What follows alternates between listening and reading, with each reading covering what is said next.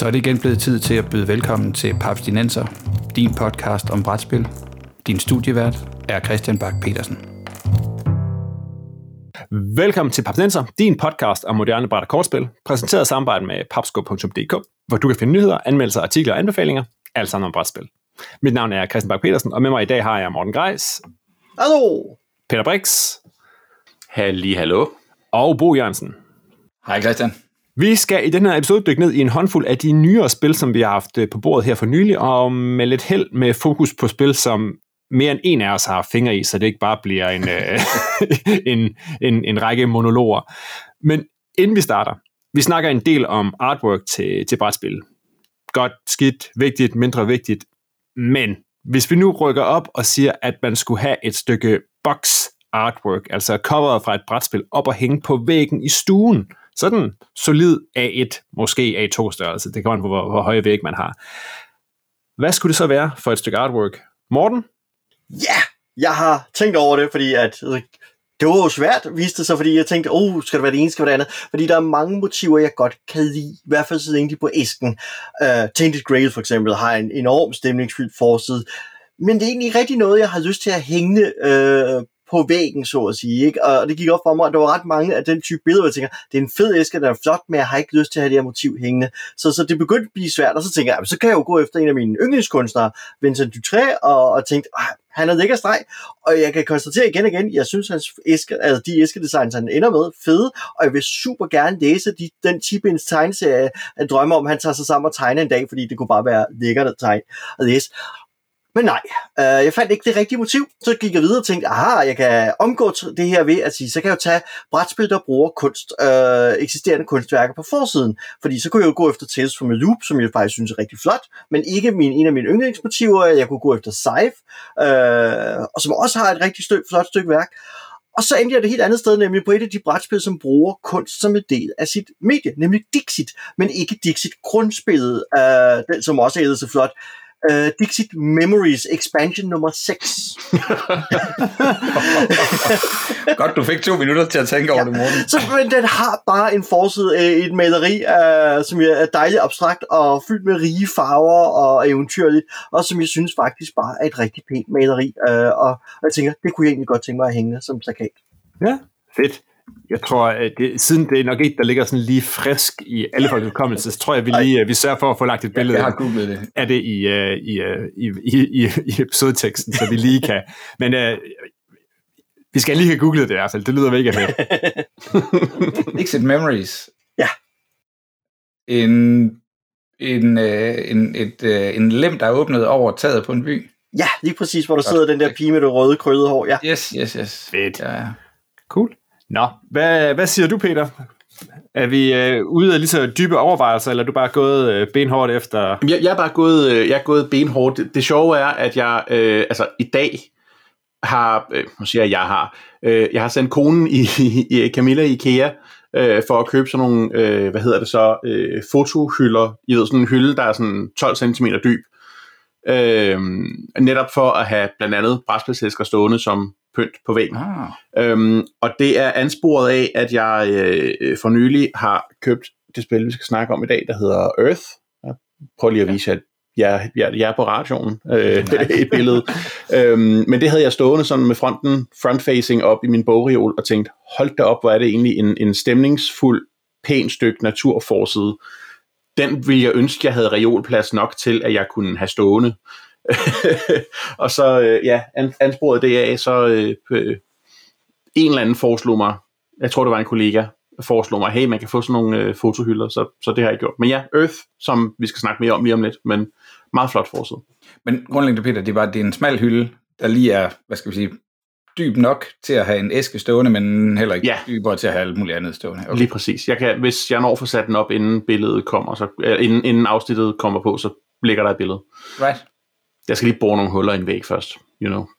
Ja, folk der kan se, øh, som igen, dårlig radio, Peter, væggen bag Peter, i forhold til, hvordan den har været tidligere, så er den meget bare lige nu. der er plads til at hænge noget op. Peters nye lejlighed er ikke, øh, er ikke rigtig flyttet ind endnu. Eller også sidder jeg foran, foran et klædeskab. Ingen okay.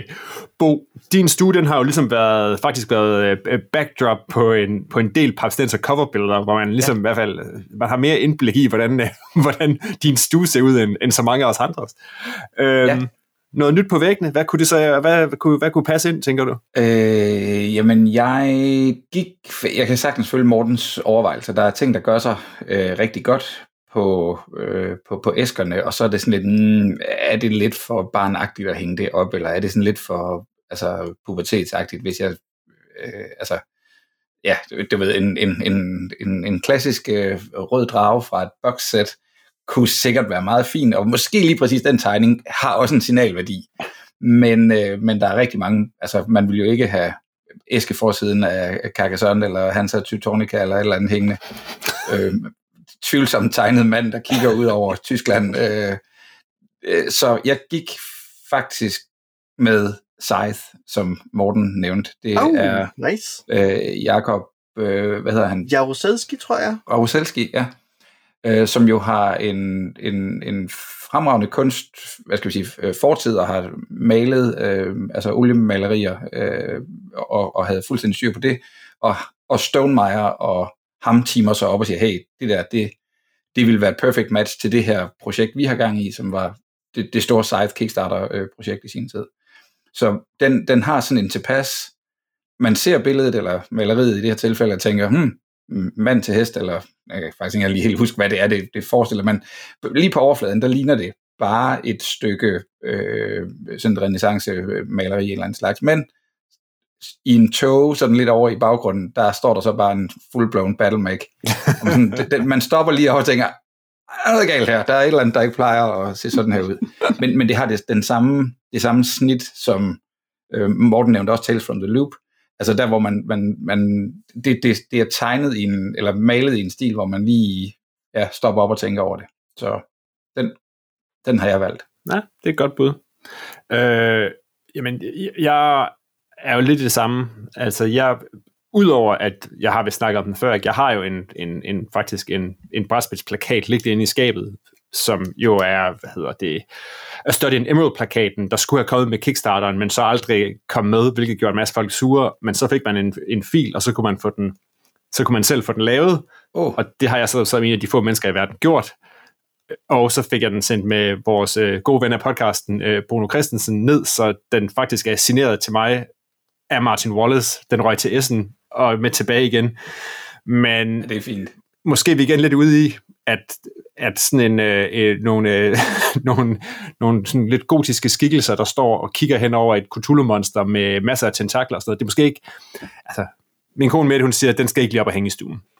ah, nej det tror jeg til gengæld nok, at jeg kunne få, jeg tror godt, jeg kunne overtale hende til, at øh, mit, mit egentlige valg er, fordi jeg havde så tænkt, at man kunne gå øh, Reiner Knizias High Society, uh, ja. yeah. som har sådan en Art Nouveau-stil, som min øh, hvad hedder det, kunsthistorieuddannede kone nok ville sætte mere pris på, men den har den der sådan helt klassiske svung med en, en kvinde, som står med et bære, og så øh, i lidt støvede grønne farver og noget gylden og sådan noget. Det er, det er rigtig, rigtig fedt. Det er sådan rigtig, rigtig pænt cover, som sagtens skulle passe ind i en stue. Ja, det er Så mit bud vil være, være, være High Society. Oh, det er altså også et godt øh, valg. Det er en virkelig fin forside. Jeg har egentlig en god historie, Christian, når du nu lige har stillet det her spørgsmål. Fordi jeg var på GenCon, det tror jeg, vi har måske nævnt øh, en, en, en enkelt lejlighed eller flere, men var på GenCon for mange år siden, 15 år siden eller sådan noget. Og, og der opdager jeg jo, at de her øh, kunstnere, øh, som jo øh, altså typisk har solgt en brugsret til deres øh, artwork, de har jo ikke solgt originalværket, øh, og det kan man jo så mange gange købe på sådan nogle conventions. Og jeg står faktisk sådan rimelig meget og forhandler prisen på original, altså nu siger jeg lige fucking original tegningen til Access and Allies.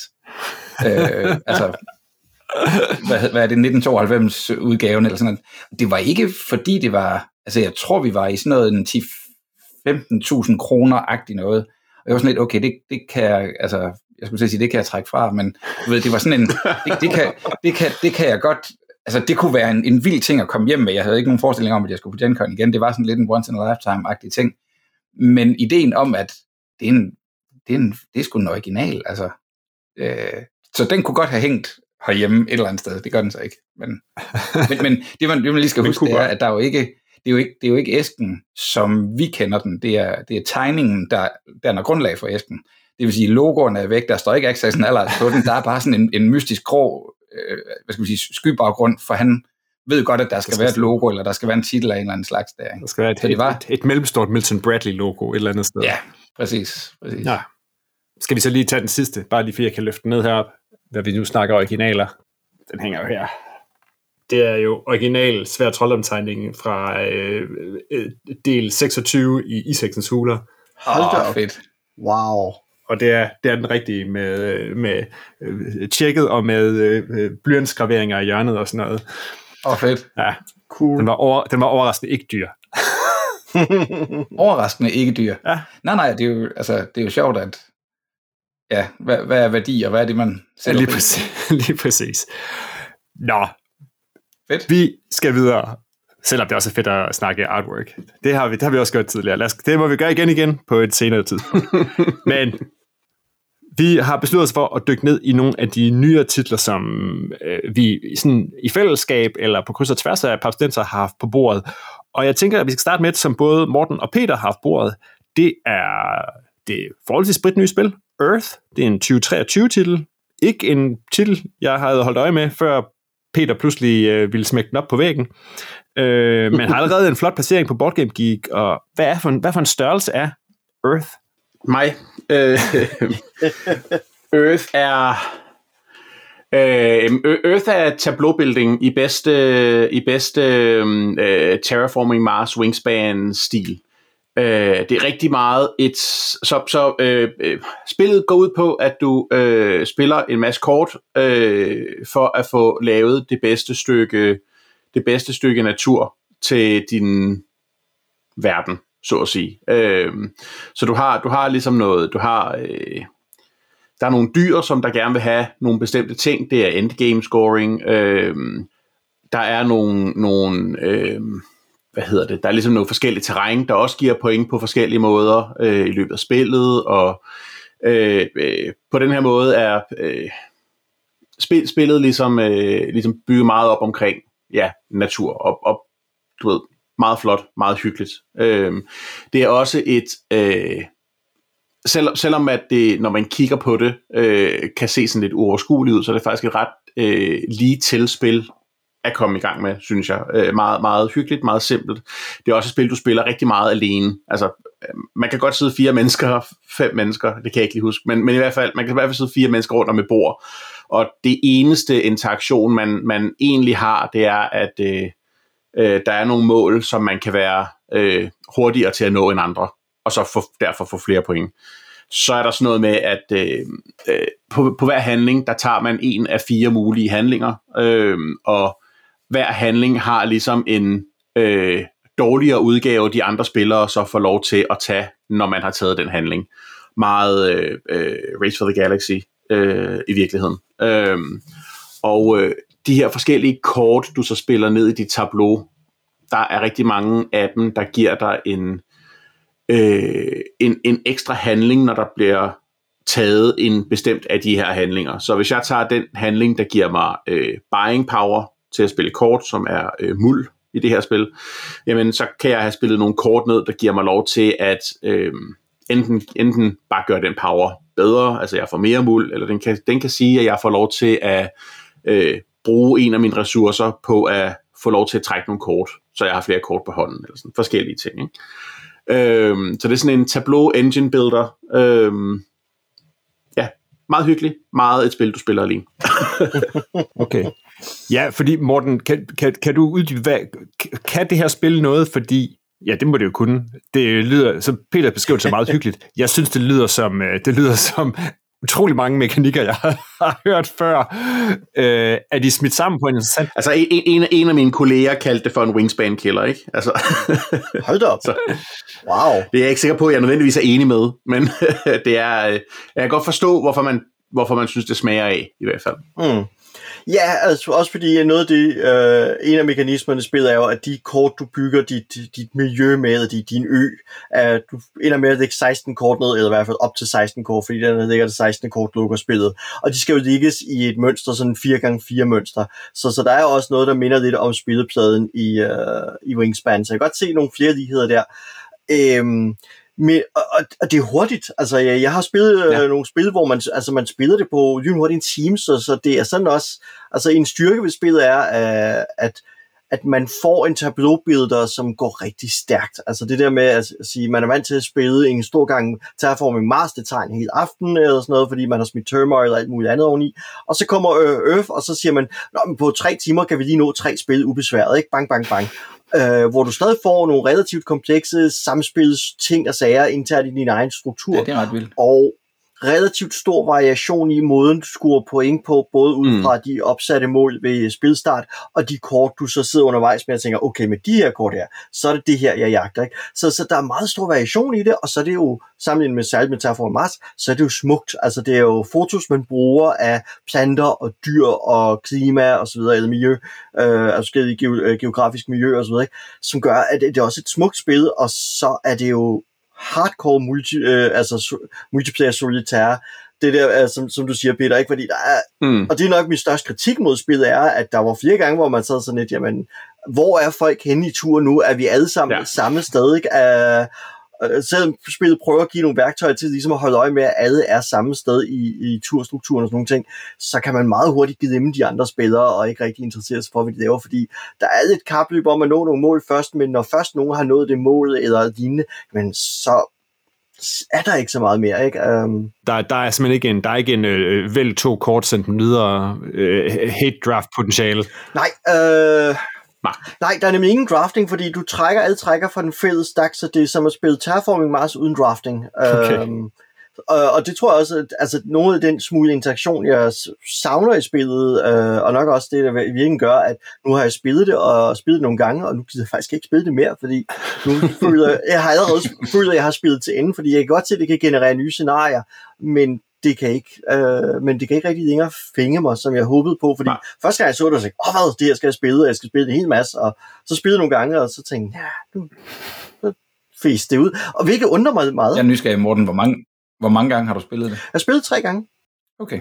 Med forskellige antal spillere osv. Øh, jeg har været i den privilegerede situation, jeg har vundet hver gang. Øh, Træk dig på toppen, det synes jeg. Øh, det er jo det, kan man jo selvfølgelig også sige. Ja. Men, men altså et eller andet sted var det sådan lidt, til sidst var det sådan lidt, øh, det, var bare ikke øh, interessant nok. Det er lidt det samme problem, jeg har med Rollfield Galaxy, fordi jeg holder meget af Racefield Galaxy, men Roll et eller andet sted blev for meget multiplayer solitaire til, at, at jeg rigtig gad spille det. Uh, altså, der er et eller andet i det, som gør, at gejsten for at spille spillet forsvinder. Uh, og jeg kan ikke helt sådan præcis sætte finger på, hvor det er, men der er noget af det, der er, at, at vi sidder og kører nogle parallelle forløb, uden rigtig at kære os om, hvad de andre spillere sidder og laver. Jeg interesserer mig ikke nok for de andre spillere. Øhm, og det, og det synes jeg er et problem, altså fordi selv et spil som i Terraform Mars, jeg interesserer mig faktisk lidt for, hvad de andre spillere gør. Mm. Jeg synes, det er sjovt, det der hører de andre spillere digte historier over deres te- ja. teknologi, mens Earth bliver hardcore øh, abstrakt i den forstand, at jeg har ikke engang, altså jeg kan knap nok prøve at i talesættet skabe et narrativ over min eget opsætning. Jeg har Santorini, den her frosne ø med vulkaner. Øh, det er min opsætning. Men hvordan skal jeg beskrive de her svaler og de her svampe og de her buske? Og jeg, jeg kan få ikke nogen historie ud af det. Øh, jeg sidder bare og bygger en masse ting op. Nej, nej, altså, du, du får ikke... Det, det, det er meget svært at fortælle øh, narrativet om, hvordan at, øh, du ved, jamen jeg har en svamp herover, så derfor så får jeg ekstra muld. ja, og mine svampe bor på række, fordi udover de scorer mig point, fordi jeg har det her særlige bonuskort, der yes. giver mig point, så, så gror de på række, og forresten lynet så ned, fordi jeg har et eventkort, der sidder dyn-nedslag. Det er bare OCD. Øh, men, men det gav mig bare ikke. Ja. Men altså, jeg vil sige, altså, jeg, jeg, kan godt, jeg kan godt forstå, hvad du siger. For mig er det et spil, jeg kommer til at spille rigtig meget to spillere, tror jeg. Mm. Øhm, jeg er, har kun to spil under bæltet, så altså, hvem ved, næste gang kan det være, at jeg også er blevet træt af det. Men det er meget, meget, meget cold of the news stadigvæk. Øh, mm. Nej, men, men for mig er det også en... Øh, altså, jeg kan godt jeg kan godt se det som et spil, jeg ikke nødvendigvis ville give spille med altså fuld, fuld besætning netop fordi, at jeg vil tabe overblikket. Men, men, men at hive det frem sådan en øh, øh, doven søndag formiddag øh, sammen, med, sammen med Camilla, øh, det ser jeg fungerer øh, rigtig, rigtig fint. Øh, netop fordi, at man, så kan man tage det lidt med ro, og så kan det godt være, at det tager lidt over en time, i stedet for de der tre kvarter, det ellers kunne tage, men, men så sidder man og fører lidt med hinandens ture, og, og hyggesnakker lidt og får sig en kop kaffe, og, og ja, det, det, det, det kan jeg se spillet fungere for, også fordi at det netop er, som du siger, det er smukt, og det, det, altså, det ligger ligesom op til at fordybe sig lidt i, i det hele. Det kan jeg godt lide. Mm. Yes. Øh, Peter, tænker du, at du er også en, øh, du er jo den flittigste solospiller. Jeg kan se, der er en solo, øh, en solo version. Er det noget, øh, tænker du, at, du, øh, at det er noget, du vil, vil, vil prøve af? Øh, jeg har overhovedet ikke kigget på den, så jeg ved det faktisk ikke. Nu, nu ved du, den findes i hvert fald. Yep. Yes. Cool. Morten, jeg er nysgerrig på, tænker du, der er en sammenhæng, nu nævnte du øh, referencen til, til terraforming, som tager længere tid, men der er alt andet lige også altså, folk, der har spillet det meget mere end 3-4 gange, øh, og, og stadigvæk hiver det på bordet. Ser du en lighed mellem, at det er, hvad skal vi sige, kort og kompakt, og derfor kommer man da hurtigere til, til, hvad skal vi sige, til mætningen af det, eller man siger, om, så er det nok heller ikke vildere.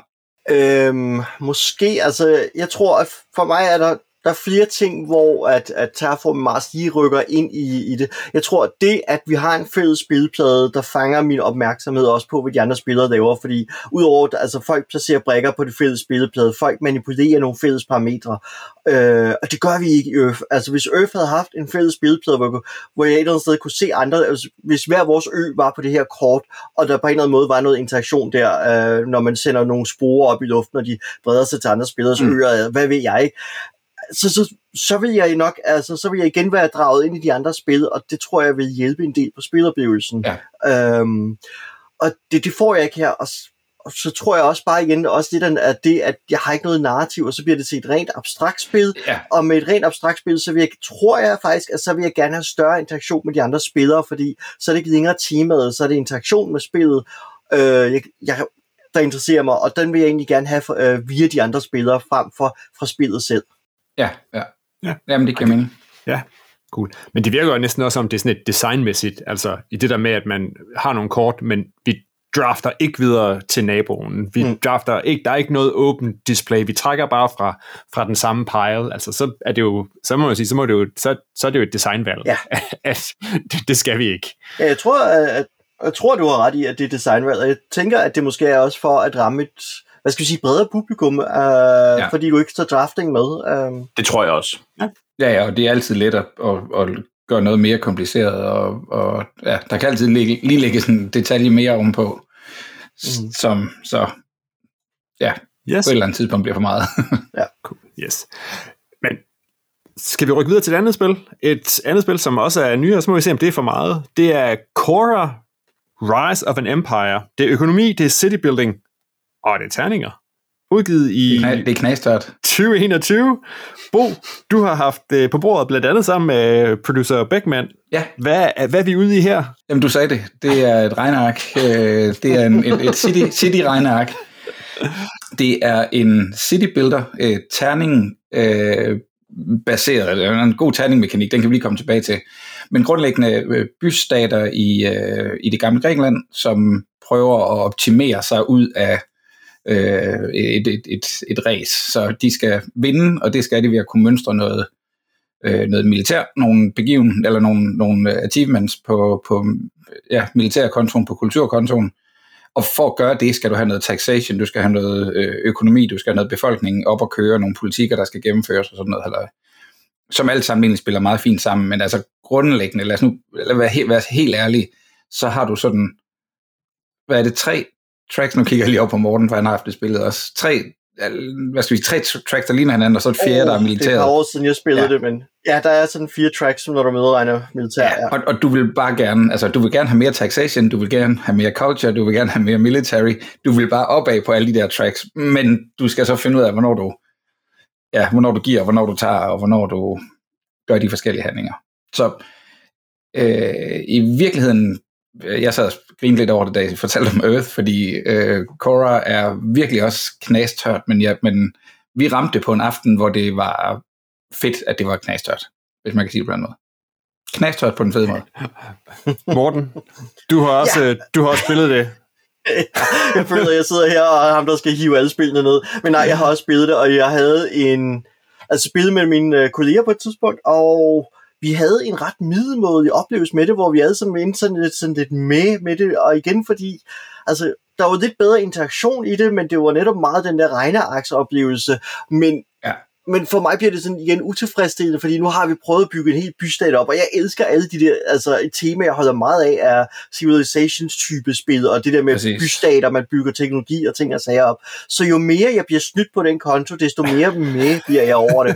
øh, og, og Kåre snyder mig på den konto der, øhm, fordi jeg bare sidder og flytter rundt på nogle ressourcer, og man sidder sådan lidt, men, men hvad, altså, hvorfor gør jeg det her, og hvad har det med temaet at gøre? Og, og så tror jeg også, at det vi oplevede var en besynderlig øh, synergi, der gjorde, at jeg ikke kunne tabe spillet, øh, hvilket virkede mig endnu mere tilfredsstillende.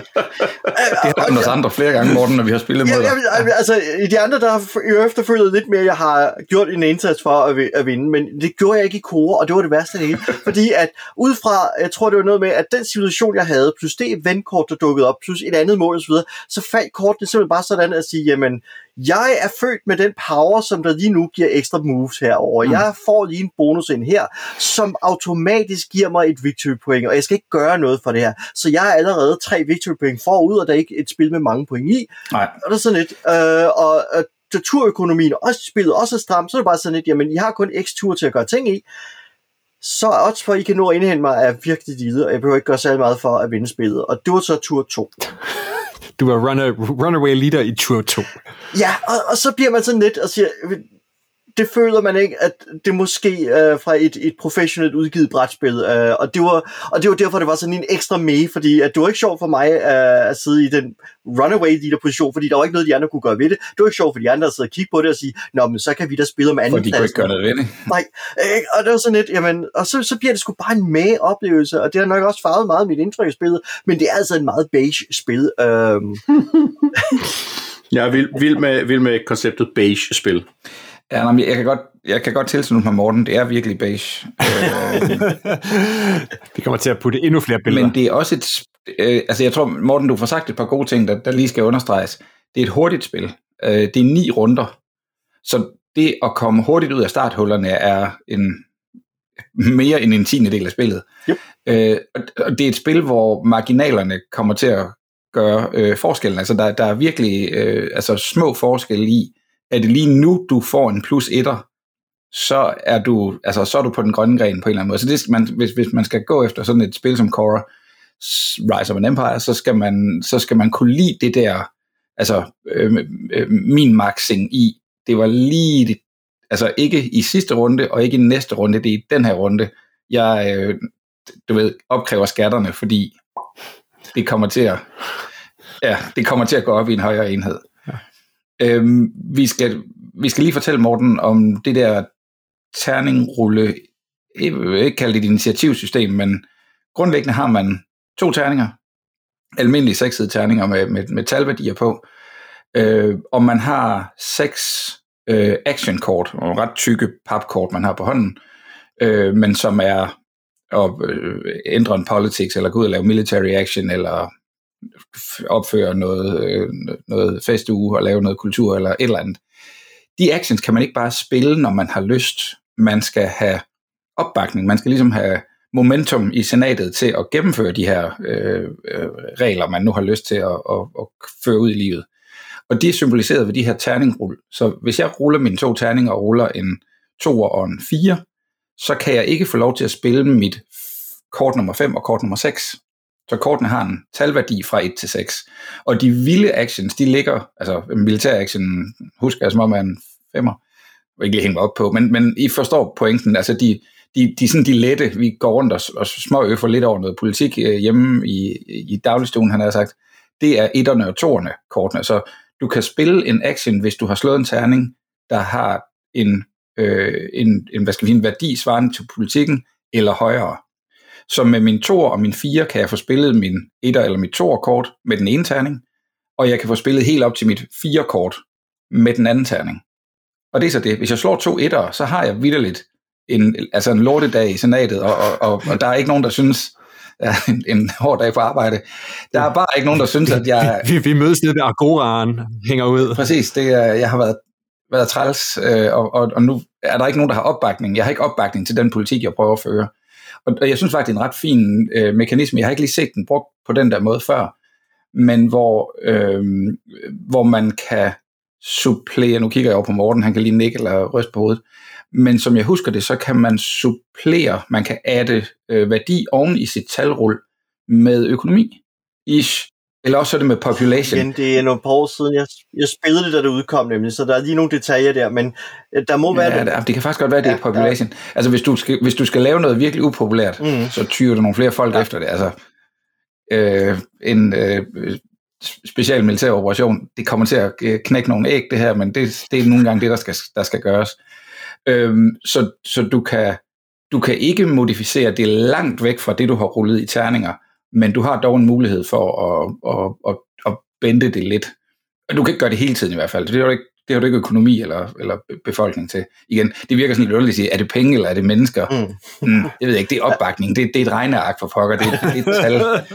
øh, om det går fra 18 ned til 12, og så lykkes det at føre dig, din politik ud i livet. Men, men, ja. men det er faktisk en ret fin mekanisme, synes jeg. Ordnet set vil jeg give det ret. Uh, det, er, det er på mange områder en fin mekanisme, men jeg synes, den er bedre implementeret i andre spil. Uh, mm. Castles of Burgundy for eksempel, og Alien Frontiers, synes jeg, er to spil, der gør det langt bedre, fordi i core, der har du simpelthen gode og dårlige terningkast, fordi hvis du ruller sekser, jamen par sekser, jamen, så har, står du bare stærkere. Af vilkårlige årsager i et resource management regnearkspil, mens hvis du ruller øh, par 6 eller par 1 i øh, Castle Burgundy, så sidder du bare og kigger på og siger, okay, hvordan, så udstikker det mit råderum, altså det mit handlingsrum bliver udstukket af det, mens i core bliver mit handlingsrum begrænset af det, øh, og hvis jeg, det vil sige, hvis jeg ruller dårligt et par runder, jamen så står jeg bare dårligere end alle andre spillere, uden nogen kompensation, mens det i Alien Frontiers og Cars Burgundy udstikker mit rådrum, så jeg kan gøre noget med det her. Og det er der, jeg synes, at Core er en af de her sådan, øh, forsøg fra blandt andet Yellow, som er dem, der har udgivet det,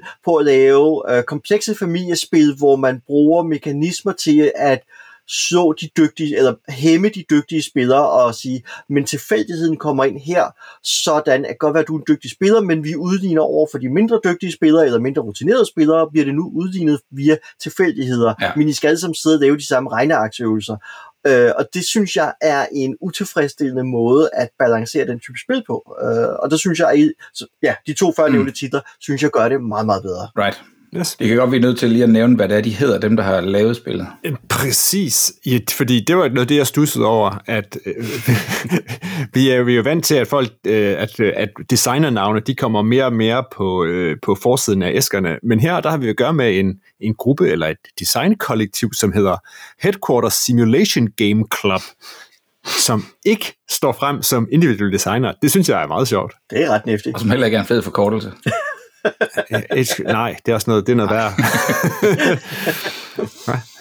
Ja, det er meget skægt. Nå, altså, det, det er fint engagement. Man kan sagtens forestille sig at se, hvordan de har siddet i deres klub og stille og udviklet og udviklet det her spil her, ikke? indtil de har haft et endeligt design, og så kastet det retning i yellow, og, og det er jo en fantastisk måde at et eller andet sted at udvikle et spil på, så det er fedt. Uh, Cora, som vi kender det, jeg kan købe det i butikken i dag, er en genudgivelse af et spil, de har lavet, uh, kan man sige, et, et oprindeligt øh, optimere din by-spil, som de har lavet. Så jeg tror, det har været et, et hvad skal vi sige, øh, udgivet i et mindre oplag lokalt, og så har, har de fået det præsenteret og fået det udgivet for, for Yellow. Så jeg vil tro, at mekanikken og spildesignet har været, været altså præcis så intentional knastørt, som, som, øh, som Headquarter Simulation Game Club har ønsket det. og så er det så Yellow, der har lagt øh, altså det, de vildeste... Beige artwork på. ja, beige, men, men, men også altså, fordybninger og altså, små træklodser, og det, det fejler absolut ingenting på, på produktionskvaliteten. Det er virkelig, virkelig smukt. Det er en kvalitetsudgivelse. Altså, Yellow laver flotte ting, og, ja, det, og det, det har de også gjort her. Altså, men der er ikke en finger at sætte på den del af det. Altså, selv når jeg kalder det beige, så altså stadigvæk, så er det en lækker udgivelse. Det er beige på den fede måde. cool. Inden vi slutter, så så jeg, Morten, da vi ligesom delte, hvad, hvad vi havde spillet for nylig, der faldt jeg over et, som jeg lige blev nødt til at høre dig op. Jeg tror ikke, de andre har spillet det, men jeg er nysgerrig nok på det. Du har spillet et spil, der hedder My Father's Work. Ja.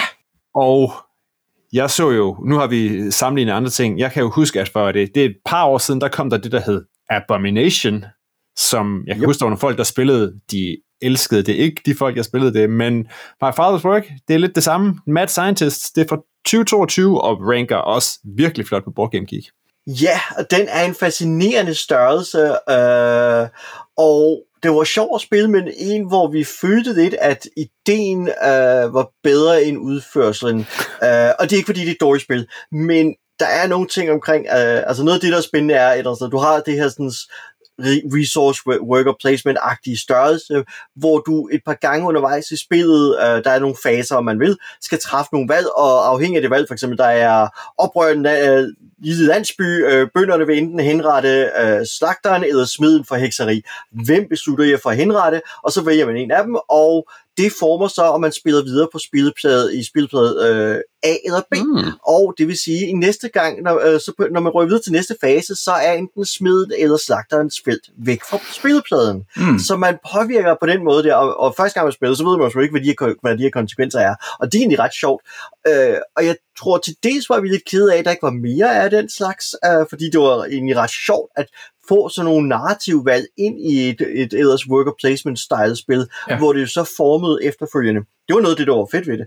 Men øh, ideen er jo også, at du sidder med den her sådan, enorm fortælling, og prøve at sidde øh, med en, en app, der ikke er optimeret til smartphone, øh, og prøve at sidde og læse de her tekster højt for de andre spillere, og sidde og trykke på små bitte knapper, fordi at det hele er tænkt til tablet design, og men når man lige sætter sig på Bastard Café og siger, vi spiller lige det her, så har man ikke lige pakket sin tablet taget med til det spil, fordi man skal i hvert fald have en tablet næste gang man spiller det.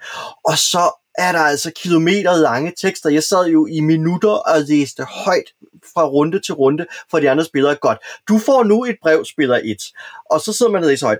Spiller 2, du får nu et brev. Det er ikke fordi, der er noget, altså, og det er bare stemning, og det er stemning, og det er stemning. Du skal ikke træffe nogen valg, man skal bare, øh, og nogle gange er det et lille bitte valg. Lyt, lytte og absorbere. Ja, og, og så, så kan man også blive involveret i sidemissioner, private sidemissioner, så lige pludselig fik jeg at vide, hvis da jeg gik op til det gamle hus, øh, så viste det sig, at jeg, var, jeg havde mødt Dracula, som var flyttet til vores landsby, det var så meget sjovt, øh, og startede et op, og jeg fik at vide, du skal du læse de her ting, ja, du skal træffe valg, du må ikke dele de her oplysninger med de andre spillere. Så jeg sad jo og sad med tabletten og, eller med smartphone og trykkede på nogle felter og tænkte, nå, jamen spændende, får nogle kort, jeg får nogle ressourcer. Hvis jeg skal spille det her korrekt, må jeg ikke fortælle de andre spillere, at jeg har nu fået et hemmeligt missionsmål, jeg får nogle sjove ressourcer jeg får en historie, jeg træffer nogle valg i den her historie, men jeg må ikke fortælle det til de andre spillere. Øh, så de andre sidder nu bare og venter på, at, og kigger på mig, der sidder og spiller for mig selv.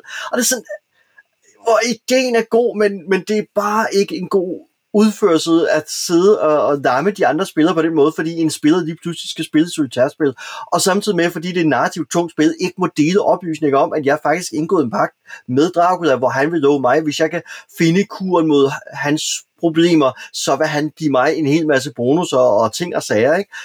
Og, og så, så, det blev bare et meget langt, meget træt spil på grund af alt det der øh, højtlæsning og narrativ valg og ting og sager, øh, som manglede en bedre implementering og en, der tager højde for, at det der med at sidde og læse højt af tekster for fire, tre andre spillere, og for en selv, og, uh, og hvis man ikke læser højt af teksterne, så ryger noget af pointen, øh, men det skal man, ja. ja. Så det, det var frustrerende. Okay, jeg tror, at med det, så er vi nået til den her episode. Næste gang, så laver vi fokus på nogle, nogle gode spiloplevelser, som Morten har haft. yep. Så det du siger, det er, at Morten han er vært næste gang, og så er det Morten, der kører den. Oh. du vælger bare, Morten, så snakker vi om noget, du, noget, du, godt, noget, du godt kan lide. Yes, jeg vil, jamen, vi snakker Space Hulk, Star Realms og Advanced Civilization. Den er jeg med på. Det bliver næste tema episode. Så har vi dækket sikkert de samme ting. Det kunne faktisk være meget fedt, som, som øh, Mortens fødselsdag, der giver vi ham en episode, hvor vi alle sammen lover at snakke positivt om, hvad end han smider på bordet. Ja, det er jo. Uh, you're gonna regret this one. Men jeg glæder mig til at høre din ode til Ludo. Uh... Uh, Jamen, altså, jeg, ja, jeg er åbenbart til salg, Morten. Nå, find links til de spil, vi har snakket om den her episode, øh, og tidligere episoder på papsnenser.dk eller papskov.dk-podcast. Husk, at du kan støtte Papsnenser på tier.dk, så kan du med i lodtrækningen næste gang, vi udvælger en lytter, der kan vælge indholdet af en bonusepisode, som er gratis for alle. Hver en krone fra tier bliver brugt til hosting, bedre optageudstyr og promotion af brætspil som hobby. Du kan finde Papsnenser på Apple Podcast, på Spotify, på Podimo, eller hvor du ellers sender din podcast, og så er vi på YouTube.